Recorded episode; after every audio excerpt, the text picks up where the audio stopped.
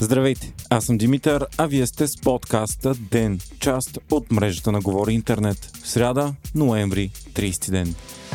След 4 часа заседание парламентът отново не роди нищо. Депутатите отхвърлиха внесеното продължаваме промяната предложение да бъде задължен служебния кабинет да изготви нов бюджет за 2023 година. За сега идеята е следващата година, ако няма редовен кабинет, да бъде продължен бюджета за 2022. Предложението събра 86 гласа за на ПП Демократична България и БСП, а против гласуваха 127 депутати от всички останали партии.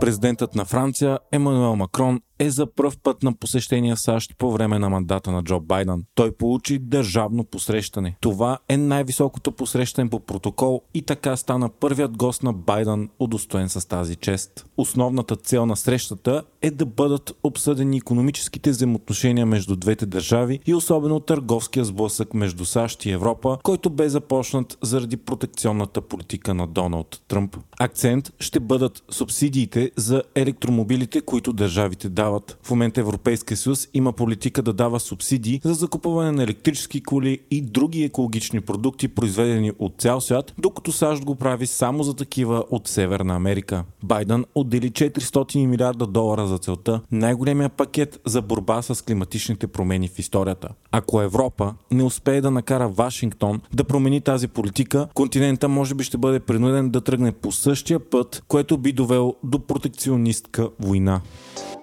За първ път в историята днес футболен матч от световното първенство по футбол за мъже ще бъде воден от жени съдийки. 38 годишната французойка Стефани Фрапар ще бъде първата жена, която ще стори това като главен съдя. Това ще се случи на матча Германия-Коста Рика, който ще бъде излъчен днес от 21 часа българско време. Всички асистентки на съдята също ще бъдат жени. Вчера, след победи, за осмина финалите се класира Англия, която победи с 3 на 0 Уелс и САЩ, които в силно политически натоварен матч сумиха Иран с 1 на 0 една от най-успешните групи в историята, Металика, развълнува феновете си след като обяви, че ще изкара нов албум за първ път от 2016 година насам. Албумът ще е 12-тият студиен за Металика и ще се казва 72 Seasons. Той ще е посветен на първите 18 години от живота на един човек, когато според групата се формира нашата истинска или фалшива самоличност. Металика ще направи и турне в Европа и Северна Америка в следващите две години, като за съжаление България не е част от него.